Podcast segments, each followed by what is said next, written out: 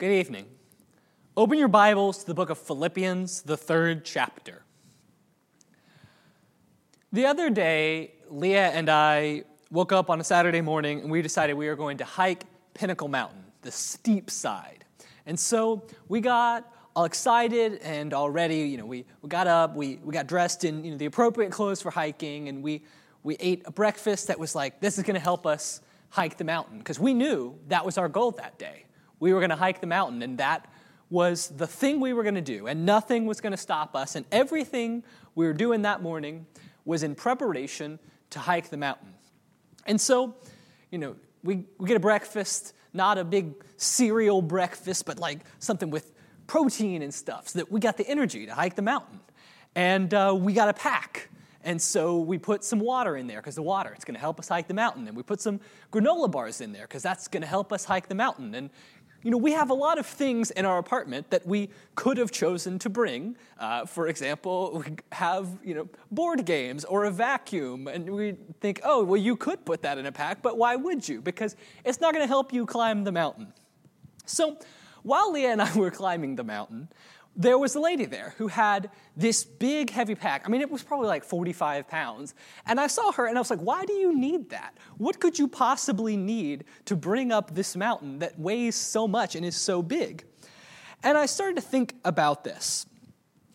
Our goal of hiking the mountain determined everything we did that morning. That was all we were going to do.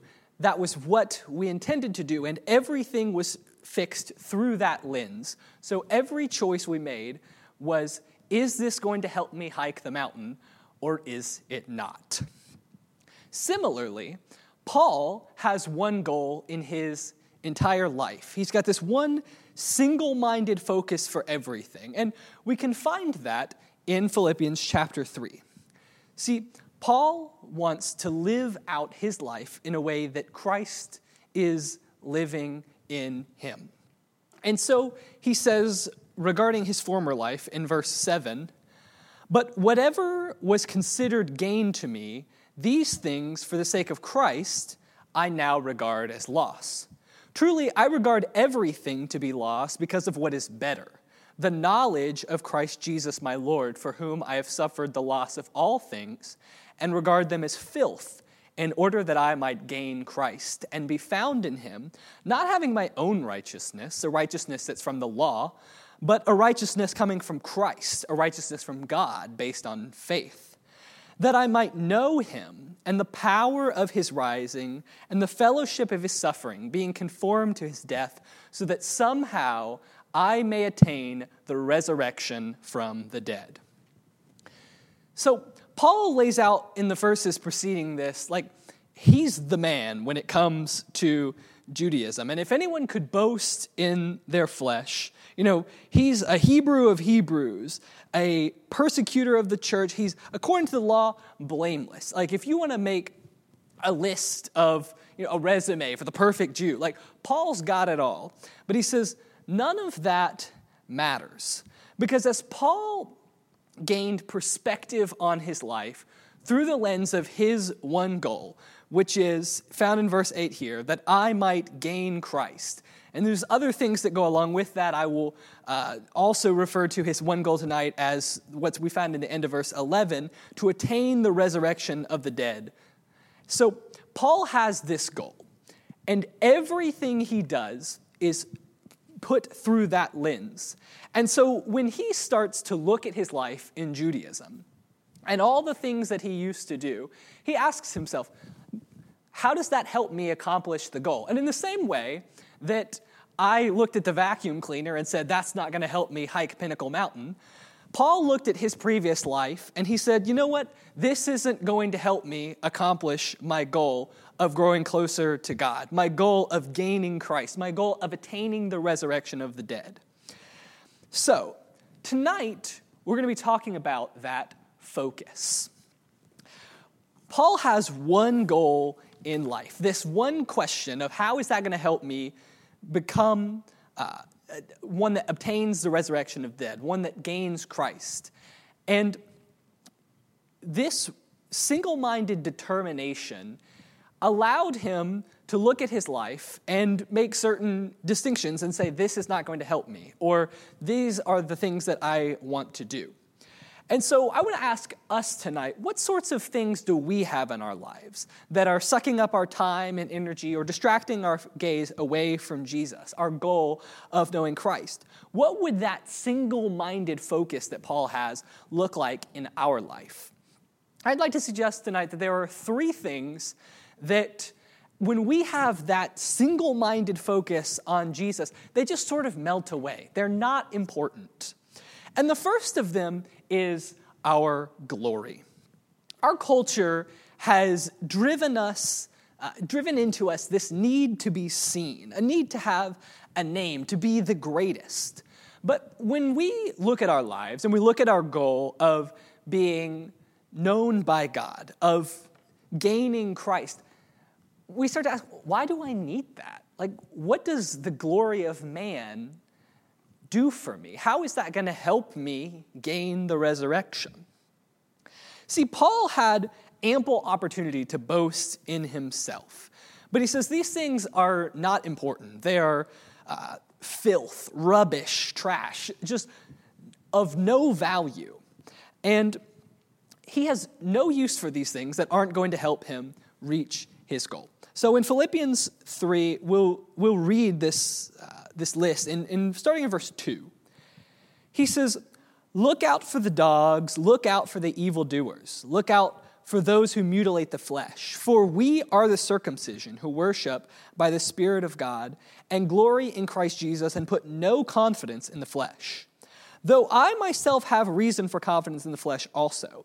If anyone else thinks he has reason for confidence in the flesh, I have more circumcised on the eighth day of the people of Israel, of the tribe of Benjamin, a Hebrew of Hebrews, as to the law, a Pharisee, as to zeal, a persecutor of the church, as to righteousness under the law, blameless.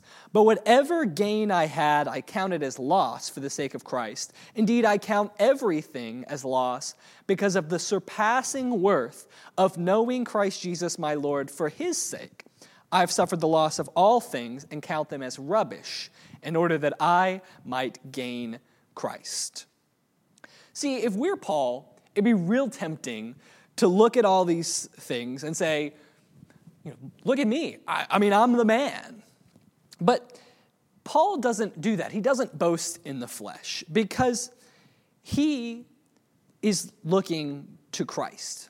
And so he, he mentions here that he is, uh, as the law, a Pharisee. Now, Pharisees are known for doing two things, and both of these things are temptations that Paul could have fallen into, but that he avoided. The first of them is this uh, self righteousness, the idea that they're going to do all the right things and they're going to be holy in and of themselves. Uh, the idea that you know, they seemed like they didn't need God. And if we are single mindedly focused on God, then there's no way that we're going to be able to stand before Him, especially on the judgment day, but even now in prayer and be like, God, look at me, look at all the things I'm bringing to you. Like, no, we're going to see Jesus. And our pride in ourself is, is going to melt away. The second is this idea of wanting to be seen. Uh, and this is something that we see in the Pharisees uh, that Jesus accuses them of in Matthew chapter 6. Uh, he is talking to them in the uh, Sermon on the Mount, and he says, Beware of practicing your righteousness before other people in order to be seen by them, for then you'll have no reward from your Father who's in heaven. Thus, when you give to the needy, sound no trumpet before you, as the hypocrites do in the synagogues and in the streets, that they may be praised by others. Truly, I say to you, they have received their reward. Jesus here is saying, look, there are certain people who just, they want the praise of men. That's what they're seeking. And if that's really what you're seeking, then that's what you're going to get, but that's all you are going to get. And so we, as people who are trying to serve God, who have a single minded focus, of gaining Christ, we start to ask ourselves why do I need the glory of men? Why do I need people to see me do stuff? You see, the Pharisees, they wanted the appeal of man. And this seeking their own righteousness, seeking their own glory, I mean, it can spread in, in a lot of different ways. We can see this in our own society now that it's not just enough to do the right thing, but we have to be seen for it. It's not enough to use God's gifts to try and bring Him glory or to use them with, uh, with wisdom. We need to use them so that we are also glorified. You know, it's, it's not enough to be a good teammate on the sports field. You got to make the game winning catch or make that buzzer beater. It's not enough to be someone who leads an encouraging prayer or someone who encourages other people by the songs that they choose in a song service. No, you got to be someone who, who people look at and they say, wow, I want to be like that guy. And they come up to you and they're like, wow, what a good prayer you led or what a good song you led. You know, it's not enough to be a good worker. We need that promotion. We need that praise. It's not enough to make the good grades. You know, we want people to see us. They, we want them to be impressed by us. And that's the world talking. That's the influences of this world, not of the next, acting in our lives. And if we really take a moment to step back and ask ourselves, why am I doing these things? Why am I seeking these things? We will realize that if we have a single minded focus on God, that none of that really matters. What is the point? Why do we seek the honor of man? It's not going to help us attain the resurrection. And so, as people who have a single minded focus on God, we're going to do the right thing. We're going to use our talents, but we're going to use them to bring glory to God and not to ourselves. See, when we have that focus on God, our glory is going to fade away because it's just not important. There's another thing that ceases to be important when we have our minds focused on God, and that is our own comfort. See, we grow up expecting certain things. Our society tells us that we need our comfort. You know, that white picket fence, the nine to five, that comfortable nest egg when you retire. These are every American's rights, right? Well, what do you do when the world turns upside down? How do you view your possessions when other people's needs arise? What are your rights? Paul obviously has a very different view of his rights than a lot of us might have. And I think just looking through the book of Philippians will make that abundantly clear. See, if we have our minds fixed on God, that single minded focus, then the comforts of this world, the things that we think are regular, or the things that we want, don't seem so important. So, Paul, for example, is writing the letter of Philippians from in prison. And he says in chapter 1, verse 12, I want you to know, brothers, that what's happened to me has really served to advance the gospel.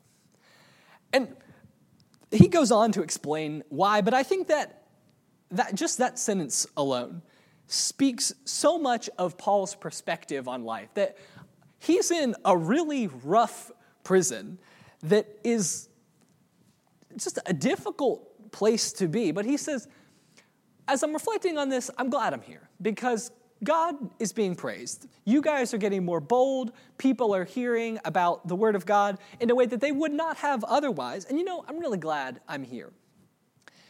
If we are focused on the comforts of life or on what we expect, we're not going to have that perspective. But Paul does because he has his mind focused on the resurrection. He has his mind focused on the spreading of the gospel. A similar thing happens in verses 17 and 18. There are some people who are spreading the gospel. He says there's two types of people spreading the gospel, and some of them are, are doing it to hurt me. He says in verse 17, the former proclaim Christ out of selfish ambition, not sincerely, but thinking to afflict me in my imprisonment. What then? Only that in every way, whether in pretense or in truth, Christ is proclaimed, and in that I rejoice.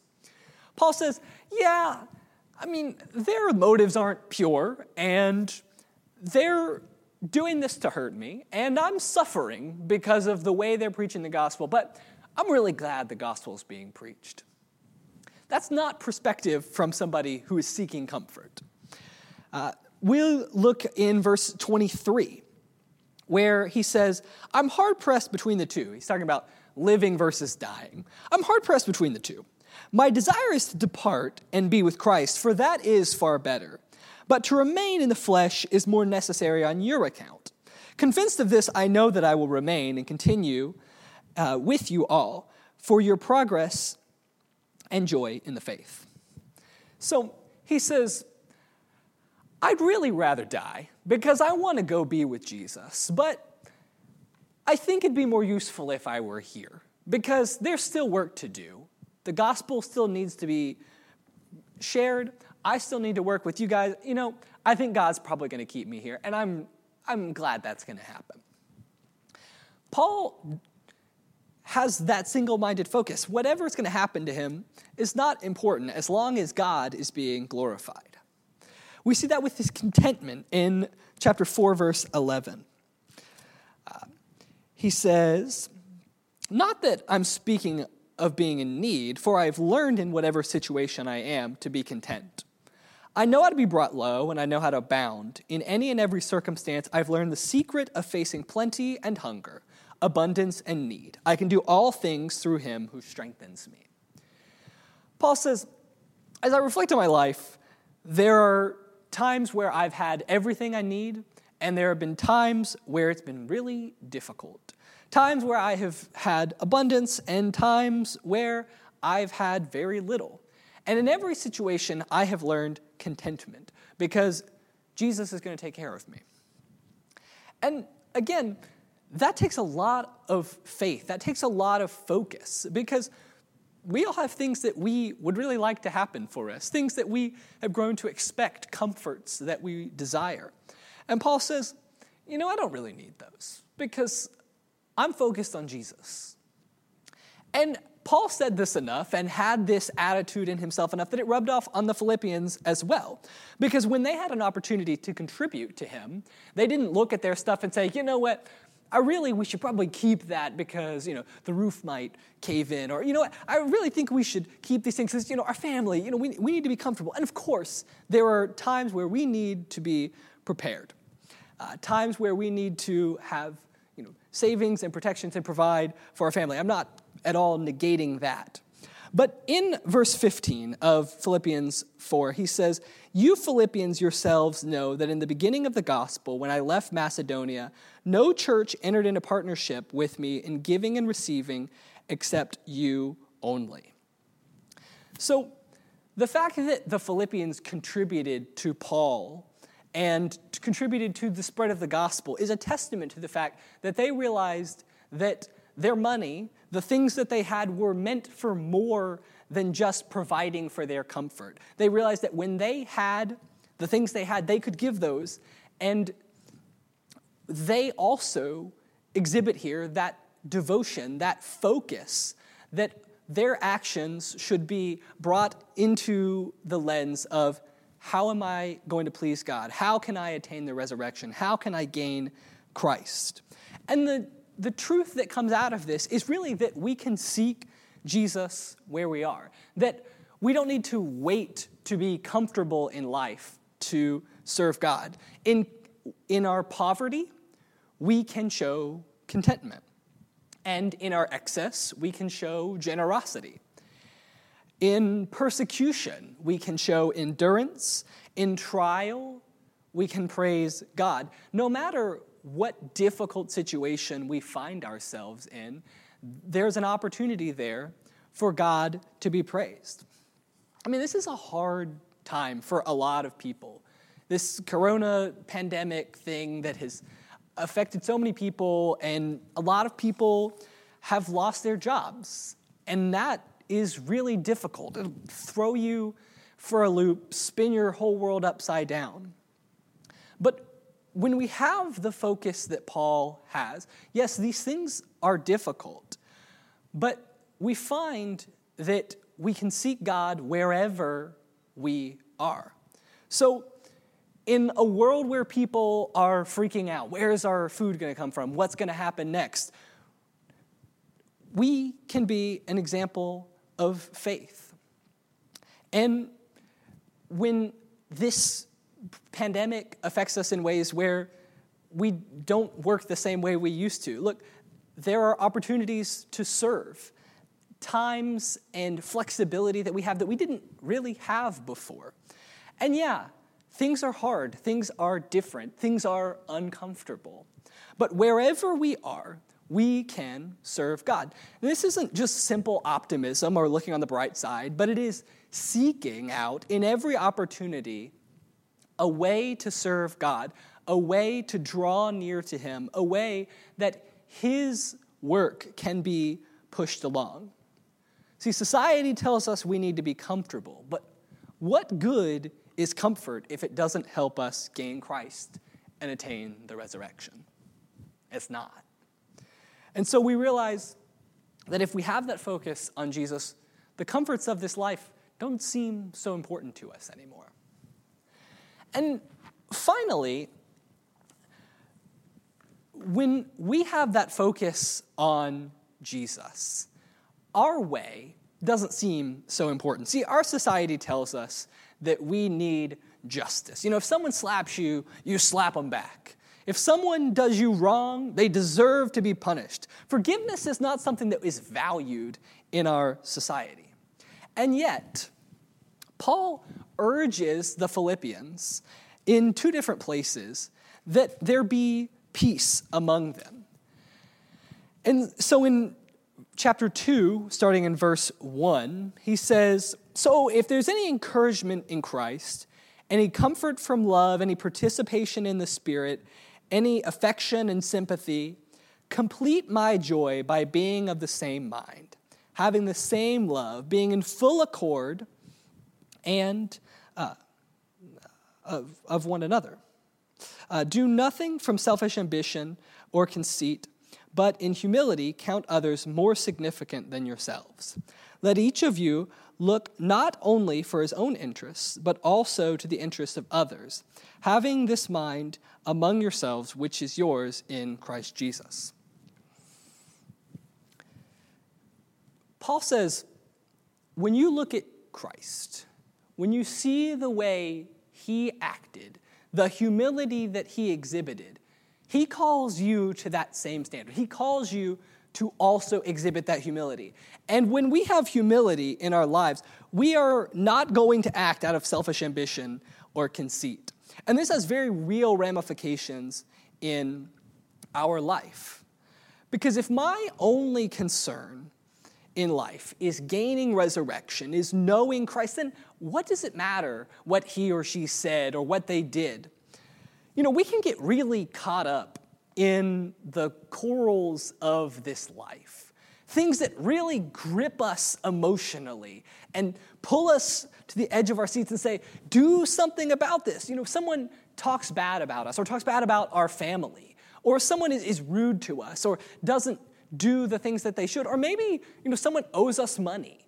Like there are lots of situations in which we're going to be interacting with people. And it's going to be upsetting. It's going to be frustrating and we're going to want to act in a way that's rude, in a way that is retaliatory because they treated us poorly. And so we should go pursue justice. But when you look at Jesus, a God who came to this earth, the God who came to this earth. Jesus, he had the right of all the things that God has. He could have had equality with God, but he said no.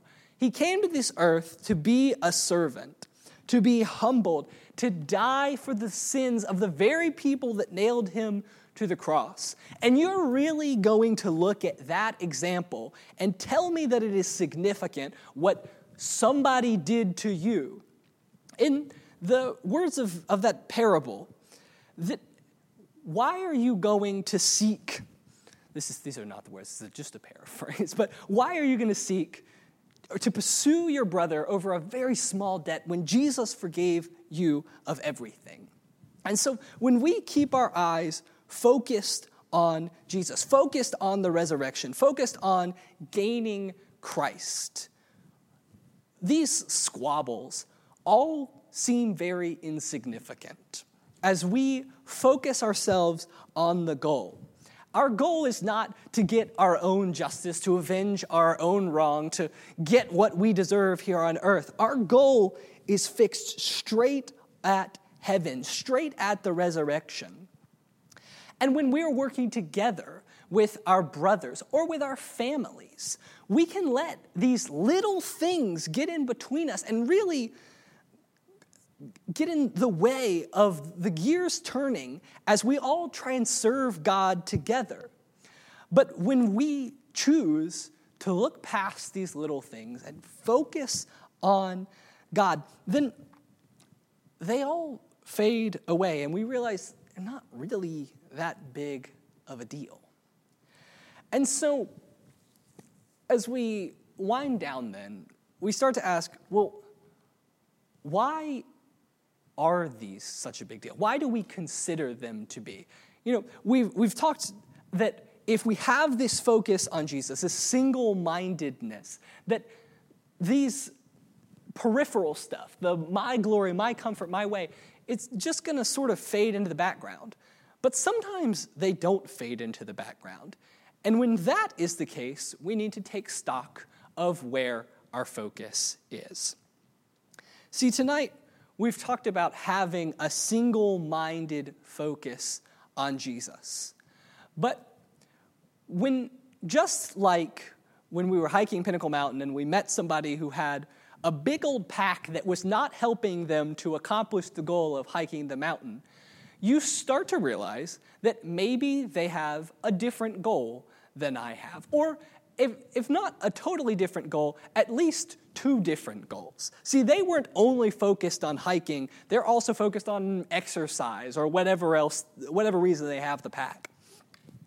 And in the same way, we can get caught in the trap sometimes of focusing on Jesus, but also trying to focus on something else. You know, yeah, we'd like to have eternal glory in heaven, but man, if people thought I was a good person here, or if man, if people knew how smart I was, boy, that would be good too. And so we have two goals, and that's not gonna fly. In the same way that a runner can't, who's gonna try and run in a race, if they get distracted by the crowd and miss the gunshot, they're gonna lose the race.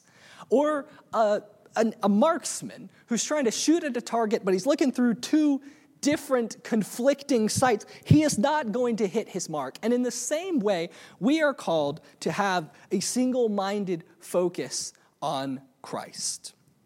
And so let us then resolve to lay aside all of these other things, these other goals that can be very tempting, and especially can be tempting because everyone else seems to be getting them. Everyone else gets to be comfortable. Everyone else gets to have their name praised. Why don't I get that?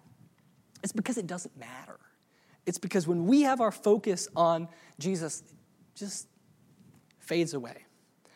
And so let us resolve to follow Jesus, laying aside the glory that this world can provide and focusing on Him, laying aside the comforts of this life and focusing on Jesus, laying aside our right to retaliate because it doesn't matter. We're focusing on Jesus. We see Paul and his single minded focus, and we want that too. We're going to read the passage again, and then we'll pray, and the lesson will be yours. In Philippians 3, starting in verse 7. Whatever was considered gain to me, these things for the sake of Christ I now regard as loss. Truly, I regard everything to be loss because of what is better the knowledge of Christ Jesus my Lord, for whom I have suffered the loss of all things, and regard them as filth in order that I might gain Christ and be found in him, not having my own righteousness, a righteousness that's from the law, but a righteousness coming from Christ, a righteousness from God based on faith. That I might know him and the power of his rising and the fellowship of his suffering, being conformed to his death, so that somehow I may attain the resurrection of the dead. Let's pray. Our God and Father, we thank you for giving us hope that one day we can be resurrected just as your Son was raised. And we thank you for sending your Son to teach us about humility, to teach us about sacrifice, to teach us that there are many distractions in this world, but none of them matter because we are focused on you. Thank you for giving us this example in Paul of a single minded determination to follow you. Help us to have that in our own lives.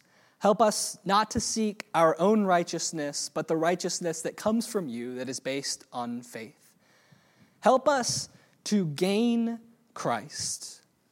Help us to know him and the power of his rising and the fellowship of his sufferings being conformed to his death, so that somehow we may attain the resurrection from the dead. In Jesus' name, amen.